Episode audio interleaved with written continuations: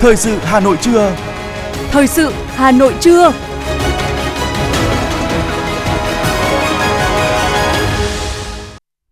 Kính chào quý vị và các bạn. Bây giờ là chương trình thời sự của Đài Phát thanh Truyền hình Hà Nội trên sóng phát thanh. Hôm nay thứ ba, ngày bốn tháng tư năm hai nghìn không trăm hai mươi ba, chương trình có những nội dung chính sau đây.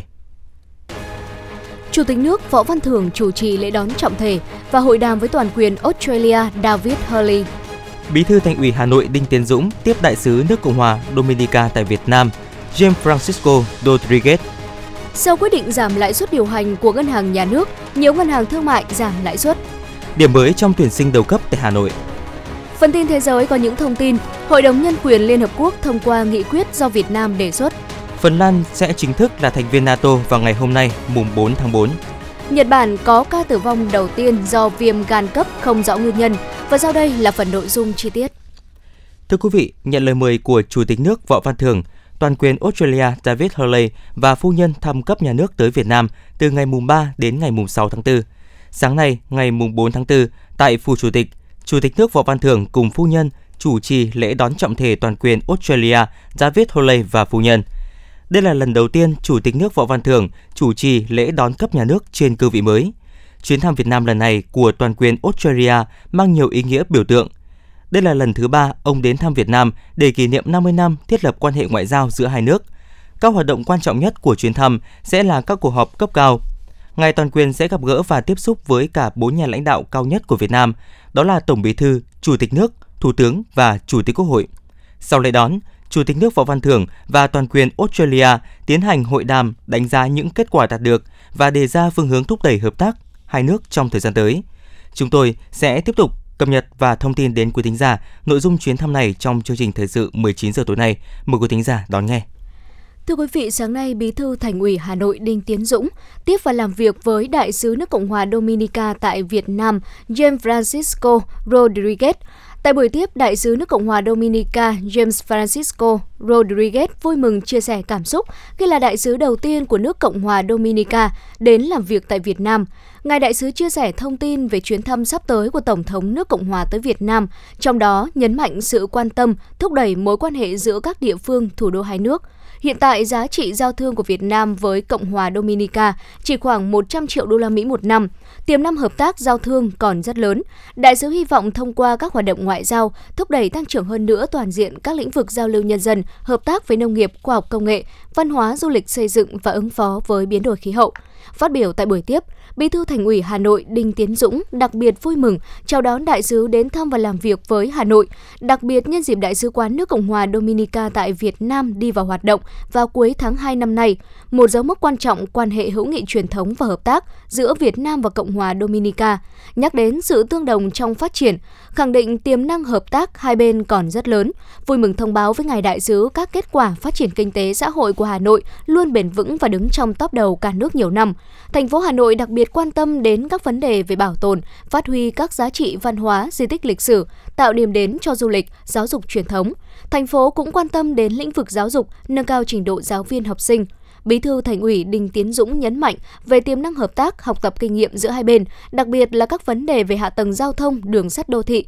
Mong muốn trong nhiệm kỳ làm việc của mình, Ngài Đại sứ coi Hà Nội và Việt Nam là quê hương thứ hai với tình cảm trách nhiệm cao nhất, vun đắp cho mối quan hệ tốt đẹp, phát triển toàn diện hai bên. Để tập trung giải quyết, xác định đúng các vướng mắc để tháo gỡ, đúng năng lực của các chủ đầu tư và đúng đối tượng đối với các dự án chậm tiến độ, chậm triển khai trên địa bàn thành phố Hà Nội. Sáng nay, dưới sự chủ trì của Chủ tịch Trần Sĩ Thành, Ủy ban Nhân dân thành phố đã tổ chức họp chuyên đề nghe báo cáo về các dự án chậm triển khai trên địa bàn huyện Thạch Thất. Theo báo cáo của Ủy ban Nhân dân huyện, trên địa bàn có hai mươi tám dự án đầu tư sử dụng vốn ngoài ngân sách chậm triển khai chia làm hai nhóm. Nhóm thứ nhất, huyện Thạch Thất đề nghị thu hồi, hủy quyết định thu hồi đất, chấm dứt hoặc rà soát dự án là mười lăm dự án. Cụ thể, huyện đề nghị thực hiện thủ tục chấm dứt dự án đối với chín dự án đã có quyết định chấm dứt việc thu hồi đất, giao đất của Ủy ban Nhân dân thành phố. Huyện cũng đề nghị tiếp tục rà soát các cơ sở pháp lý của dự án làm căn cứ thực hiện các bước tiếp theo đối với bốn dự án và đề nghị thành phố ban hành quyết định chấm dứt việc thu hồi, giao đất đối với hai dự án. Nhóm thứ hai, huyện đề nghị tiếp tục rà soát các thủ tục dự án với mười ba dự án. Cụ thể, đề nghị tiếp tục rà soát các dự án theo văn bản của Ủy ban Nhân dân thành phố đối với tám dự án. Đề nghị tiếp tục rà soát, gia hạn thời gian sử dụng đất, hai mươi tư tháng đối với bốn dự án và đề nghị Ủy ban Nhân dân thành phố giao Ủy ban Nhân dân huyện thực hiện công tác quản lý đất đai, trật tự xây dựng đối với một dự án. Tại cuộc họp, đại diện các sở ngành chuyên môn và địa phương đã phân tích chỉ rõ nguyên nhân khách quan và chủ quan, đồng thời kiến nghị thu hồi đối với các dự án chây ỳ, cố tình kéo dài, không triển khai và đề xuất quỹ đất thu hồi sẽ được giao cho các chủ đầu tư lớn đủ năng lực tài chính và kinh nghiệm để xây dựng đúng mục đích và nâng cao hiệu quả sử dụng đất, góp phần phát triển kinh tế xã hội của địa phương. Sáng nay, quận ủy Hoàn Kiếm tổ chức lễ ra mắt ấn phẩm điện tử Thông tin tuyên truyền quận Hoàn Kiếm, đáp ứng yêu cầu sinh hoạt chi bộ và công tác thông tin tuyên truyền trong thời đại công nghệ số. Tham dự có đồng chí Nguyễn Doãn Toàn, Ủy viên Ban Thường vụ, Trưởng ban Tuyên giáo Thành ủy. Ấn phẩm điện tử Thông tin tuyên truyền quận Hoàn Kiếm được xây dựng linh hoạt, dễ truy xuất tra cứu, tích hợp nội dung trên phần mềm sổ tay đảng viên điện tử và cổng thông tin điện tử quận, các trang mạng xã hội của quận và phường, tạo sự liên thông, kết nối để đẩy mạnh công tác thông tin tuyên truyền. Ấn phẩm điện tử được phát hành mỗi quý một số, dung lượng từ sáu mươi đến tám mươi trang điện tử và định dạng với ba tính năng: bản text, giọng đọc và đa phương tiện. Ấn phẩm điện tử Thông tin tuyên truyền quận Hoàn Kiếm bao gồm ba chuyên mục chính là xây dựng Đảng và hệ thống chính trị, thông tin cơ sở và chuyên mục xây dựng quận Hoàn Kiếm thanh lịch văn minh. Các tổ chức cơ sở Đảng, cơ quan đơn vị trên địa bàn quận sẽ được Ban Tuyên giáo Quận ủy Hoàn Kiếm cung cấp đường link, mã quy rờ code qua sổ tay đảng viên điện tử, cổng thông tin điện tử quận, từ đó gửi tới các chi bộ, tổ dân phố, cán bộ đảng viên. Việc ứng dụng công nghệ số trong công tác thông tin tuyên truyền, nhất là các ấn phẩm tuyên truyền điện tử, sẽ giúp cung cấp nhanh, kịp thời và hiệu quả những chủ trương của Đảng, chính sách pháp luật của nhà nước, các sự kiện chính trị quan trọng của các cấp cũng như các nhiệm vụ chính trị trên địa bàn tới đông đảo cán bộ đảng viên, công chức viên chức, đoàn viên, hội viên và nhân dân trên địa bàn quận. Đồng thời để phục vụ sinh hoạt chi bộ, sinh hoạt tổ dân phố, các hội đoàn thể, cơ quan đơn vị, từ đó tạo ra sự thống nhất về tư tưởng và hành động trong cán bộ đảng viên và nhân dân.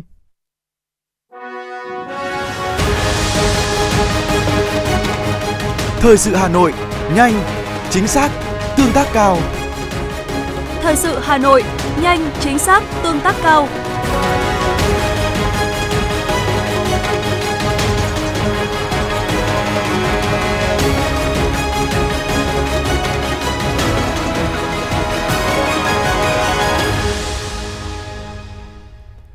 Thưa quý vị và các bạn, số liệu báo cáo của Bộ Xây dựng năm hai nghìn không trăm hai mươi hai cho thấy nhu cầu nhà ở xã hội cho người thu nhập thấp, công nhân khu công nghiệp trong giai đoạn hai nghìn không trăm hai mươi mốt đến hai nghìn không trăm ba mươi là khoảng hai phẩy sáu triệu căn hộ. Trong đó, từ năm hai nghìn không trăm hai mươi mốt đến hai nghìn không trăm hai mươi lăm là khoảng một phẩy ba triệu căn. Nhu cầu về nhà ở xã hội, nhà ở cho công nhân, người thu nhập thấp hiện nay rất lớn và cấp bách. Tuy nhiên, các dự án thuộc nhóm nhà ở hiện đang gặp rất nhiều vướng mắc về thủ tục pháp lý, về vốn, về đối tượng được mua và thuê nhà, đòi hỏi những giải pháp đột phá để gỡ vướng. Ghi nhận của phóng viên Thành Duyên.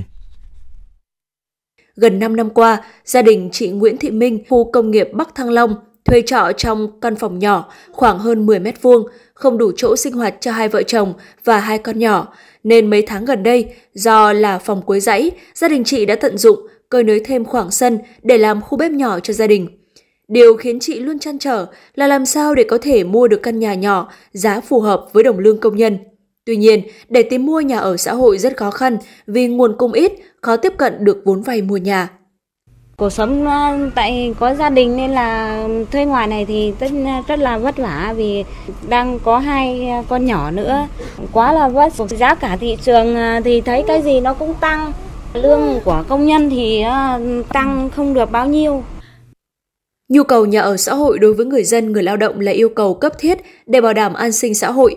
Mới đây, Bộ Xây dựng đã trình Thủ tướng phê duyệt đề án đầu tư xây dựng ít nhất một triệu căn hộ nhà ở xã hội cho người thu nhập thấp, công nhân khu công nghiệp giai đoạn hai nghìn không trăm hai mươi mốt đến hai nghìn không trăm hai mươi ba, đáp ứng khoảng tám mươi sáu phần trăm nhu cầu. Việc phát triển nhà ở xã hội, nhà ở công nhân đến nay đạt kết quả rất thấp so với mục tiêu đề ra.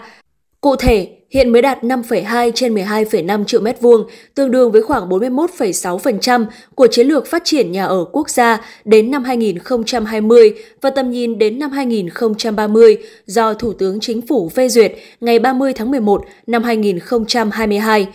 Theo tiến sĩ Cấn Văn Lực, thành viên Hội đồng Tư vấn Chính sách Tài chính Tiền tệ Quốc gia, thời gian qua Việt Nam đã có không ít kinh nghiệm về phát triển nhà ở xã hội. Nhiều ngân hàng có chính sách cho vay để phát triển nhà ở xã hội, nhưng việc đầu tư thị trường nhà ở xã hội gặp khó khăn thách thức. Dù có nhiều chính sách hỗ trợ, nhưng việc phát triển nhà ở xã hội, nhà ở cho công nhân vẫn gặp không ít khó khăn. Đặc biệt, nhiều doanh nghiệp có tâm huyết thực hiện dự án nhà ở xã hội nhưng lại gặp trở ngại về thủ tục, chính sách, nguồn vốn, quỹ đất. Cái thứ nhất vô cùng quan trọng chính là chưa nhất quán về quan điểm, về cách hiểu và cách tiếp cận. Rất nhiều người hiện nay vẫn cho rằng nhà ở xã hội nó là một câu chuyện gì đó có vẻ như là từ thiện, có cũng như không. Vướng mắc lớn thứ hai chính là về cơ chế chính sách, quy trình thủ tục và khâu thực thi. Tôi lấy ví dụ như là hiện nay Hà Nội đang chuẩn bị cho phép chuyển cái khu nhà sinh viên đó sang nhà ở xã hội, nhưng đâu đó nghe nói mất khoảng hai năm. Rõ ràng là không thể đạt được cái chỉ tiêu một triệu và Thủ tướng đã giao đến hai không ba không được. Cái vướng mắc thứ ba là, đó là quy hoạch và quỹ đất, đền bù, giải phóng mặt bằng luôn luôn là một vấn đề cực kỳ khó khăn. Là doanh nghiệp có kinh nghiệm trong thực hiện các dự án nhà ở xã hội, ông Lê Hữu Nghĩa, giám đốc công ty bất động sản Lê Thành, chia sẻ câu chuyện chính doanh nghiệp của ông từng phải mất bốn năm để xin điều chỉnh từ mười hai tầng lên mười bốn tầng. Khâu chấp thuận đầu tư, xin ý kiến các sở ngành cũng mất nhiều thời gian. Trong khi đó, lãi suất cho vay xây dựng nhà ở xã hội là mười bốn phần trăm, gần đây giảm còn mười hai phần trăm, vẫn quá cao. Ông Lê Hữu Nghĩa nêu ý kiến. Chờ các sở ngành có văn bản trả lời cực lâu. Có nhiều khi sáu tháng không thấy sở ngành nào trả lời hết trơn. Thành ra nó kẹt nhiều khi cả năm luôn. Có nghĩa là sở này hỏi sở khác, cơ quan khác không trả lời. Vậy chúng ta phải đột phá chỗ này. Làm sao khi sở này có văn bản thì mười lăm ngày anh phải trả lời. Anh không trả lời xem như chấp thuận để dự án tiếp tục chạy. Thì như vậy chúng ta mới đột phá được thôi. Đây là cái câu vướng mắc nhất hiện nay. Thành ra mong chúng ta đột phá ngay cái điểm này.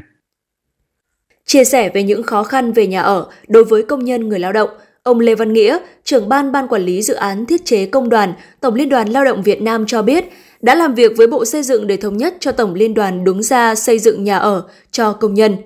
Hội vừa rồi cũng đã đồng ý thống nhất cho Tổng Liên đoàn đứng ra đầu tư xây dựng nhà ở. Đi theo các cái luật là sẽ có giao đất để làm thực hiện các vấn đề nhà ở. Trong thời gian chờ luật đó thì Tổng Liên đoàn Việt Nam cũng đang mong muốn đề xuất với Quốc hội ấy, là ra một cái nghị quyết riêng. Trong các luật này chúng ta có sửa đổi mà có đồng ý thống nhất rồi thì ra một nghị quyết để chúng ta thực hiện ngay. Các cái đề án này thì chúng ta mới kịp tiến độ ở trong xây dựng nhà ở xã hội được. Chứ còn nếu không chúng ta nghị quyết thì chúng ta phải một năm sau thì về cái luật này mới được thực thi thì nó sẽ chậm mất. Cùng với giải pháp gỡ vướng, việc điều chỉnh trong dự thảo luật nhà ở sửa đổi dự kiến được Quốc hội thông qua vào kỳ họp tháng mười năm hai nghìn không trăm hai mươi ba.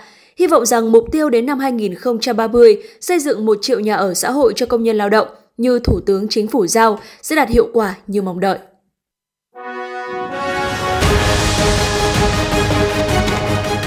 ép em chín mươi cập nhật trên mọi cung đường. ép em chín mươi cập nhật trên mọi cung đường.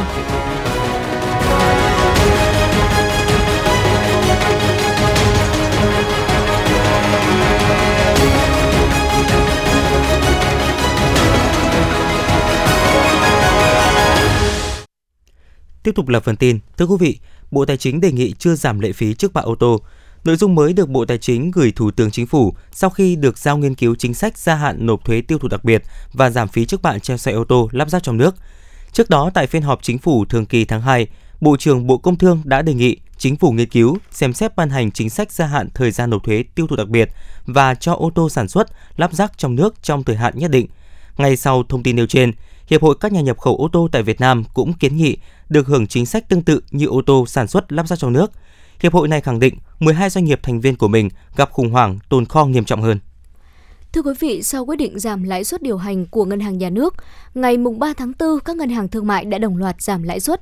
Cụ thể, Ngân hàng Thương mại Cổ phần Bản Việt giảm lãi suất tiền gửi không kỳ hạn và có kỳ hạn với mức giảm từ không phẩy hai phần trăm một năm đến một phần trăm một năm so với mức lãi suất công bố từ ngày hai mươi tháng ba. Mức điều chỉnh chủ yếu giảm tại các kỳ hạn tiền gửi dưới sáu tháng, với mức lãi suất tối đa áp dụng là bốn phẩy bảy phần trăm một năm. Các kỳ hạn còn lại, mức lãi suất cao nhất là tám phẩy bảy phần trăm một năm. Riêng đối với kỳ hạn từ ba mươi sáu tháng đến sáu mươi tháng, mức lãi suất niêm yết cao nhất tám phẩy tám phần trăm một năm. Ngân hàng Thương mại Cổ phần Nam Á Nam Á Banh cũng công bố biểu lãi suất huy động mới giảm khá mạnh. Theo đó, lãi suất các kỳ hạn từ một đến ba tuần hiện chỉ còn không phẩy năm phần trăm một năm so với mức một phần trăm hồi đầu tháng ba. Lãi suất kỳ hạn từ một đến dưới sáu tháng hiện ở mức năm phẩy năm phần trăm một năm theo quy định. Đối với các kỳ hạn dài, lãi suất gửi online cao nhất tại Nam Á Banh hiện chỉ còn là tám phẩy một phần trăm một năm so với mức tám phẩy tám phần trăm niêm yết một tháng trước. Tại nhóm ngân hàng thương mại có vốn nhà nước, lãi suất huy động hiện vẫn ở mức thấp so với mặt bằng chung, khi lãi suất không kỳ hạn chỉ còn không phẩy một phần trăm một năm tại Vietcombank, Vietinbank, bê i đê vê và không phẩy năm phần trăm một năm tại Agribank. Tại kỳ hạn từ một đến hai tháng, lãi suất niêm yết chỉ còn là bốn phẩy chín phần trăm một năm, các kỳ hạn ba tháng đến dưới sáu tháng là năm phẩy bốn phần trăm một năm, thấp hơn so với trần lãi suất. Lãi suất gửi cao nhất tại bốn ngân hàng này là bảy phẩy hai phần trăm một năm cho các kỳ hạn từ mười hai tháng trở lên. Ông Phạm Trí Quang, vụ trưởng vụ chính sách tiền tệ Ngân hàng Nhà nước cho biết, tới thời điểm hiện tại đã có hai mươi tư ngân hàng giảm lãi suất cho vay và lãi suất huy động. Thời gian gần đây, một số khách hàng của Vietcombank nhận được thông báo với nội dung tài khoản ét em ét Banking bị kích hoạt trên thiết bị lạ, yêu cầu khách hàng bấm vào đường link dẫn đến một trang web để bảo mật tài khoản. Những trang web này có tên miền tương tự với trang web của ngân hàng, song thực chất là đường dẫn tới những website phục vụ cho việc lừa đảo và đánh cắp thông tin. Vietcombank cho biết ngân hàng thương mại cổ phần ngoại thương chỉ có một địa chỉ trang web duy nhất. Tất cả các website khác đều là giả mạo. Một số địa chỉ đã từng được các đối tượng sử dụng đều có đường dẫn có định dạng bất thường là vn gạch ngang cbs chấm xyz và vn gạch ngang ms chấm tob.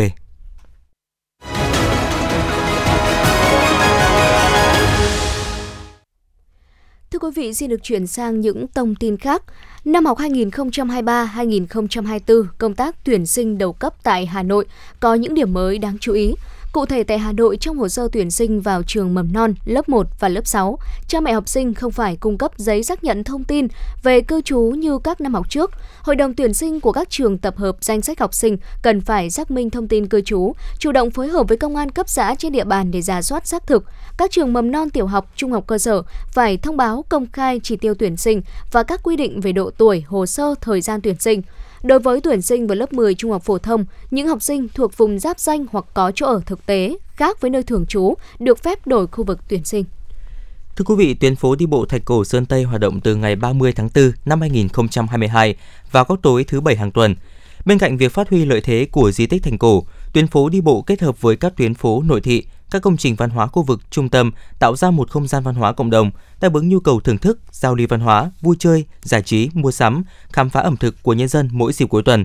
Ước tính sau gần một năm hoạt động, tuyến phố đi bộ quanh hào thành cổ Sơn Tây thu hút bốn trăm hai mươi nghìn lượt khách. Từ kết quả này, thị xã Sơn Tây triển khai nghiên cứu, lấy ý kiến các cơ quan chuyên môn và nhân dân về việc mở rộng phạm vi tuyến phố, dự kiến mở rộng toàn bộ tuyến đường xung quanh thành cổ nhằm phát huy tối đa lợi thế về vị trí và cơ sở hạ tầng xung quanh khu vực bờ hào thành cổ và khu vực chợ nghệ Sơn Tây. Nghiên cứu xây dựng phương án tổ chức mở thêm các khu ẩm thực đêm, khu vui chơi mua sắm tại các tuyến phố lân cận. Cùng với đó, thị xã Sơn Tây tiếp tục nâng cao chất lượng hoạt động biểu diễn văn hóa văn nghệ, thể dục thể thao, các hoạt động vui chơi, giải trí, tăng cường kiểm tra chấn chỉnh, nâng cao chất lượng hoạt động kinh doanh trên tuyến phố đi bộ, chú trọng công tác đảm bảo vệ sinh môi trường, an toàn thực phẩm, an ninh trật tự, phòng chống cháy nổ, góp phần để nơi đây dần trở thành một điểm du lịch đặc sắc, là không gian biểu diễn nghệ thuật ẩm thực đường phố, nơi giao lưu văn hóa cộng đồng, một điểm đến thường xuyên của du khách khi kết nối với các điểm du lịch khác trên địa bàn vào mỗi dịp cuối tuần. Sở Xây dựng Hà Nội thông tin trước mùa mưa bão năm nay, Sở đã lập danh sách và tiếp tục rà soát để trình cấp có thẩm quyền cho cắt tỉa, chặt hạ, trồng bổ sung, thay thế cây bóng mát vào những vị trí cây chết, hố trống, cây cong, sâu, nguy hiểm, già cỗi kém phát triển, cây không thuộc danh mục cây đô thị trên một số tuyến phố và trong khuôn viên các trụ sở trường học, bệnh viện. Qua đó nhằm hạn chế cây xanh bị gãy, đổ khi mưa to gió lớn. Cũng theo Sở Xây dựng Hà Nội, thành phố cũng đã có kế hoạch đầu tư cải tạo, xây dựng các vườn hoa, sân chơi, công viên, trồng cây mảng, khóm tạo cảnh quan tại các tuyến phố trên địa bàn các quận, trồng cây tạo rải xanh, cải tạo môi trường tại các trục quốc lộ, tỉnh lộ, vùng ảnh hưởng bán kính năm trăm mét, khu xử lý rác thải Xuân Sơn. Trong kế hoạch trồng mới khoảng năm trăm nghìn cây xanh đô thị trên toàn thủ đô đến năm hai nghìn không trăm hai mươi lăm, chỉ riêng năm hai nghìn không trăm hai mươi ba, thành phố dự kiến trồng hơn một trăm ba mươi ba nghìn cây xanh. Thưa quý vị, với quyết tâm lập lại trật tự đô thị, an toàn giao thông, những ngày qua, lực lượng cảnh sát giao thông huyện Thanh Trì đã phối hợp triển khai đồng bộ các giải pháp nhằm giải tỏa bãi đỗ xe trái phép, đảm bảo thông thoáng cho người tham gia giao thông, ghi nhận của phóng viên Kim Xuyến. Tuyến đường Sa La khu vực trước cổng bệnh viện Ca Tân Triều là điểm nóng vi phạm trật tự đô thị, gây mất an toàn giao thông. Tại đây thường xuyên xảy ra tình trạng các phương tiện dừng đỗ đưa đón bệnh nhân vào thăm khám tại bệnh viện Ca. Do vậy, các phương tiện để dừng đón, trả bệnh nhân ngay trước cổng đã dẫn tới các xung đột giao thông, gây ùn tắc giao thông và tiềm ẩn tai nạn giao thông. Chính vì thế, nhiều điểm trông giữ xe không đúng quy định đã xuất hiện trước cổng bệnh viện. Lực lượng cảnh sát giao thông, công an huyện đã tổ chức ra quân tuyên truyền, kiểm tra, xử lý nghiêm các hành vi vi phạm trật tự an toàn giao thông, trật tự đô thị, trật tự công cộng. Đặc biệt, nâng cao trách nhiệm quản lý của chính quyền địa phương và cán bộ có liên quan trong việc cấp phép, quản lý, xử lý vi phạm, thường xuyên duy trì đôn đốc việc thực hiện công tác đảm bảo trật tự an toàn giao thông, trật tự đô thị, trật tự công cộng. Trung tá Nguyễn Đình Hùng, đội trưởng đội cảnh sát giao thông trật tự huyện Thanh Trì cho biết. Chúng tôi ra quân từ rất sớm để tiến hành giải quyết trật tự công cộng, trật tự đô thị ở cổng bệnh viện K ba, là đường Sa La nối với đường Nguyễn Xiển.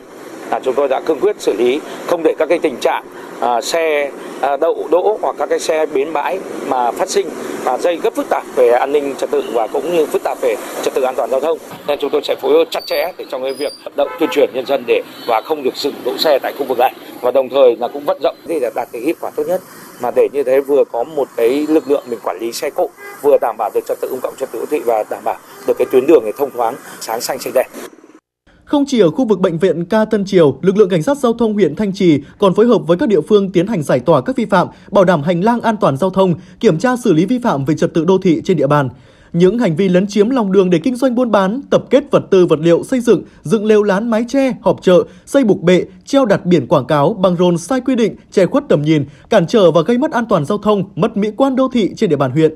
Duy trì không để các vi phạm tái diễn, đồng thời đẩy mạnh công tác tuyên truyền, xây dựng văn hóa giao thông, xây dựng nếp sống văn minh đô thị tới cán bộ đảng viên, các tầng lớp nhân dân để mọi người dân nhận thức được tác hại hậu quả.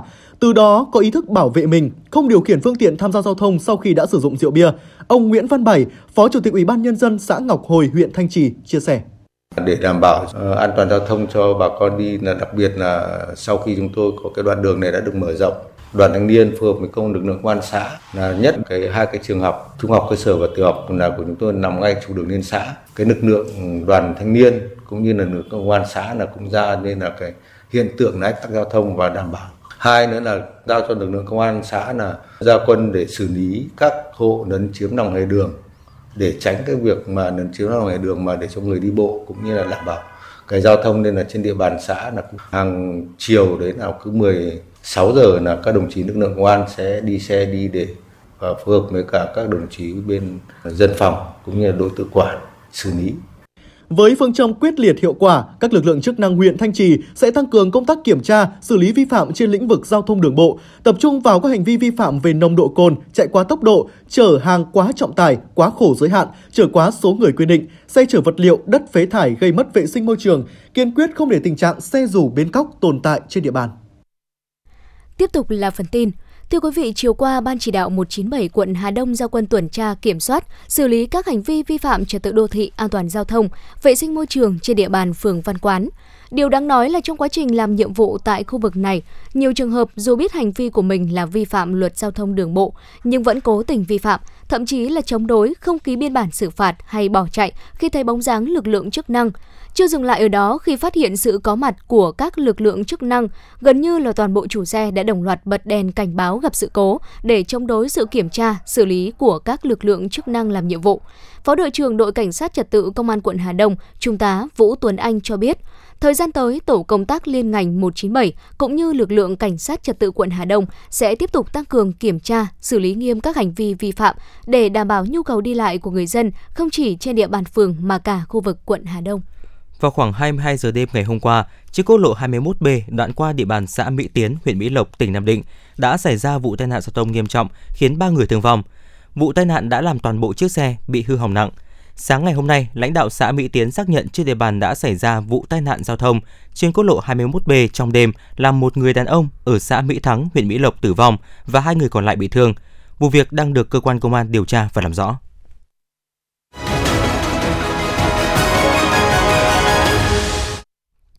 Xin được chuyển sang những thông tin quốc tế. Thưa quý vị, ngày ba tháng tư tại trụ sở Văn phòng Liên Hợp Quốc tại Geneva, Thụy Sĩ, Hội đồng Nhân quyền Liên Hợp Quốc đã đồng thuận thông qua nghị quyết bảy mươi lăm năm Tuyên ngôn quốc tế về nhân quyền và ba mươi năm tuyên bố và chương trình hành động viên do Việt Nam đề xuất và soạn thảo.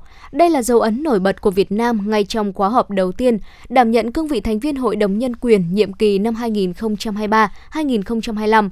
Việc Việt Nam đề xuất soạn thảo và thương lượng nghị quyết này vừa là cụ thể hóa trách nhiệm, nỗ lực và ưu tiên của Việt Nam trên cương vị thành viên Hội đồng Nhân quyền nhiệm kỳ năm hai nghìn không trăm hai mươi ba đến hai nghìn không trăm hai mươi lăm, đồng thời cũng là hiện thực hóa chính sách đối ngoại chủ động tích cực, có trách nhiệm tham gia giải quyết các vấn đề quan tâm chung của cộng đồng quốc tế. Phát biểu với báo giới trước thềm cuộc họp của các ngoại trưởng NATO tại Bruxelles, Bỉ, Tổng thư ký NATO Jens Stoltenberg cho biết Phần Lan sẽ chính thức là thành viên thứ ba mươi mốt của tổ chức này vào ngày hôm nay, mùng bốn tháng tư. Được biết, để chính thức trở thành thành viên của NATO, đơn xin gia nhập của hai nước đã phải toàn bộ được ba mươi nước thành viên liên minh phê chuẩn. Hiện tại, Thổ Nhĩ Kỳ và Hungary chưa ủng hộ Thụy Điển gia nhập liên minh. Ông Donald Trump đã tới thành phố New York vào ngày hôm qua bằng máy bay riêng, chuẩn bị trình diện trước tòa vì cáo buộc hình sự chưa từng có đối với một cựu Tổng thống Mỹ. Việc bị truy tố, thậm chí là có thể bị bắt giam, không có nghĩa là chiến dịch tranh cử Tổng thống năm hai nghìn không trăm hai mươi tư của ông Trump đã kết thúc. Ông được cho là sẽ cố gắng dùng cuộc trình diện trước tòa này để thu hút sự ủng hộ cho cuộc chạy đua vào Nhà Trắng. Ngày ba tháng tư, lực lượng cảnh sát tại hơn ba mươi quốc gia châu Âu đã phối hợp triển khai một trăm bốn mươi ba cuộc truy quét tội phạm, buôn lậu vũ khí nóng, bắt giữ hai mươi hai nghi phạm. Trong chiến dịch quy mô lớn do Romania và Bulgaria dẫn đầu này, lực lượng bảo vệ pháp luật của Europol đã thu giữ một nghìn sáu trăm hai mươi mốt đơn vị vũ khí, hai mươi tư nghìn bảy trăm ba mươi lăm quả đạn và nhiều chất nổ khác nhau. Hầu hết các loại súng ngắn thu giữ được là các mẫu sản xuất tại Thổ Nhĩ Kỳ, tuồn lậu vào Liên minh châu Âu E U, và được giao bán ở Bulgaria cũng như các quốc gia thành viên khác. Hãng thông tấn nhà nước Syria đưa tin các phần tử khủng bố đã đặt một thiết bị nổ tấn công xe khách gần cây cầu Saida, khiến sáu công nhân khu thương mại tự do Trung Syria và Jordan bị thương. Tổ chức khủng bố nhà nước Hồi giáo I S tự xưng chủ mưu nhiều vụ tấn công tại đây. Thưa quý vị, lạm phát tăng cao, mức lương không thay đổi, khiến giấc mơ mua nhà của nhiều người dân Bồ Đào Nha trở nên xa vời. Cuộc khủng hoảng nhà ở này đang có chiều hướng biến thành khủng hoảng xã hội khi kích hoạt nhiều cuộc biểu tình trong thời gian gần đây. Nguy cơ khủng hoảng kép tại Bồ Đào Nha không phải là không có khả năng xảy ra. Để giải quyết cuộc khủng hoảng nhà ở, chính phủ Bồ Đào Nha đã xác nhận dừng chương trình thị thực vàng sau mười năm triển khai. Chính phủ cũng ban hành một chính sách về nhà ở và coi đây là chiếc phanh để giảm tốc tăng giá bất động sản. Theo đài truyền hình en hát ca ngày hôm qua cho biết, giới chức y tế Nhật Bản đã xác nhận ca tử vong đầu tiên của nước này do bệnh viêm gan cấp tính chưa rõ nguyên nhân. Căn bệnh này đã ảnh hưởng đến trẻ em ở nhiều quốc gia trên thế giới, trong đó có các nước thuộc châu Âu, châu Mỹ, Đông Nam Á. Theo đài truyền hình, một số bệnh nhân đã được ghép gan và một số ca đã tử vong vì căn bệnh này. Dẫn thông báo của Cơ quan Hàng hải Cộng hòa Dân chủ Congo cho biết, ít nhất hai mươi người đã thiệt mạng và năm mươi người khác mất tích sau khi một chiếc thuyền máy bị chìm trên hồ Kivu ở miền đông nước này sáng ngày hôm qua.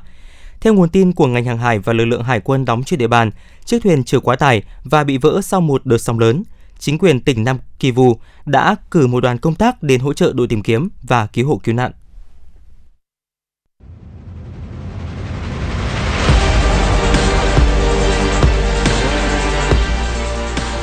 Bản tin thể thao. Bản tin thể thao.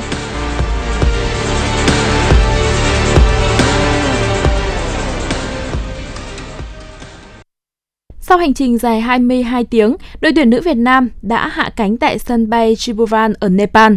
Sau khi hoàn tất các thủ tục nhập cảnh, toàn đội di chuyển về khách sạn Soti cách sân bay Tribhuvan ba mươi phút di chuyển và cách sân thi đấu chính thức Rasta mười lăm phút di chuyển bằng xe buýt. Đây sẽ là nơi đóng quân của đội tuyển nữ Việt Nam trong thời gian diễn ra vòng loại Olympic hai nghìn không trăm hai mươi tư. Nhằm giúp các học trò sớm thích nghi với thời tiết se lạnh vào chiều tối tại Nepal, sau khi ổn định phòng nghỉ, huấn luyện viên Mai Đức Trung đã quyết định cho các học trò khởi động với các bài tập nhẹ ngay tại khách sạn. Điều này giúp các cầu thủ nhanh chóng lấy lại trạng thái tập luyện và thi đấu tốt nhất. Theo kế hoạch, mười ba giờ chiều nay, trưởng đoàn Lưu Quang Điện Biên và một số thành viên ban huấn luyện sẽ tham dự buổi họp kỹ thuật trước giải. Huấn luyện viên Mai Đức Trung và các cầu thủ Hưu Huỳnh Như sẽ tham dự họp báo ngay sau đó. Buổi tập chính thức đầu tiên của đội trên sân Ratrat sẽ diễn ra vào lúc mười bảy giờ chiều cùng ngày. Bước vào cuộc đối đầu với Tottenham trong khuôn khổ vòng bảy Ngoại hạng Anh, dù bị đánh giá thấp hơn nhưng Everton đã chơi rất kiên cường. Đội chủ nhà phòng ngự đầy chủ động và liên tục gây sóng gió về phía khung thành đối phương. Bước ngoặt của trận đấu đến ở phút năm mươi tám, Everton chỉ còn chơi với mười người sau khi Doucouré nhận thẻ đỏ vì lỗi đẩy tay vào mặt của Harry Kane. Đến phút sáu mươi sáu, Tottenham được hưởng phạt đền và Harry Kane đã không bỏ lỡ cơ hội mười mười để khai thông thế bế tắc cho Spurs. Kịch tính một lần nữa được đẩy lên ở những phút cuối khi Spurs cũng phải chơi với mười người sau tấm thẻ đỏ của Lucas Moura. Phút chín mươi, Michael Keane đã khiến khán đài Goodison Park vỡ òa cảm xúc với một cú sút xa đẹp mắt từ khoảng cách hai mươi mét. Chia điểm trên sân Goodison Park, Everton đã thoát khỏi nhóm cầm đèn đỏ ở giải Ngoại hạng Anh mùa này. Còn Tottenham lỡ hẹn vươn lên đứng thứ ba dù họ vẫn chen chân được vào top bốn và đẩy em u xuống đứng ở vị trí thứ năm. Vòng hai mươi bảy La Liga, mặc dù phải thi đấu trên sân khách, thế nhưng các cầu thủ Rayo Vallecano đã nhập cuộc đầy tự tin trong cuộc đọ sức với Valencia. Thậm chí, họ đã có được bàn thắng từ rất sớm do công của Santi Comesana ngay ở phút thứ chín. Tuy nhiên, trong suốt khoảng thời gian còn lại của trận đấu, chẳng những Rayo Vallecano không có thêm được bàn thắng nào mà họ cũng chẳng thể nào bảo vệ được lợi thế một bàn mong manh của mình. Ở những phút cuối trận, áp lực tấn công rất lớn từ phía Valencia đã khiến một cầu thủ bên phía Vallecano mắc sai lầm và phạm lỗi trong vòng cấm. Sau khi tham khảo vê a rờ, trọng tài quyết định cho các cầu thủ Valencia được hưởng phạt đền. Ở khoảng cách mười một mét, Justin Kluivert đã không mắc sai lầm nào để ghi bàn ấn định tỷ số hòa một đều kịch tính giữa Valencia và Rayo Vallecano. Dự báo thời tiết, Trung tâm Dự báo Khí tượng Thủy văn Quốc gia thông tin. Dự báo thời tiết ngày hôm nay tại khu vực Hà Nội, trời có mây, đêm có mưa nhỏ vài nơi, sáng sớm có sương mù nhẹ, ngày nắng, gió đông nam cấp hai, cấp ba, nhiệt độ từ hai mươi ba đến ba mươi tư độ C. Quý vị và các bạn vừa nghe chương trình thời sự của Đài Phát thanh Truyền hình Hà Nội, chỉ đạo nội dung Nguyễn Kim Khiêm, chỉ đạo sản xuất Nguyễn Tiến Dũng, tổ chức sản xuất Vương Chuyên, chương trình do biên tập viên Nguyễn Hằng, phát thanh viên Quang Minh Thu Thảo và kỹ thuật viên Duy Anh thực hiện. Thân mến chào tạm biệt.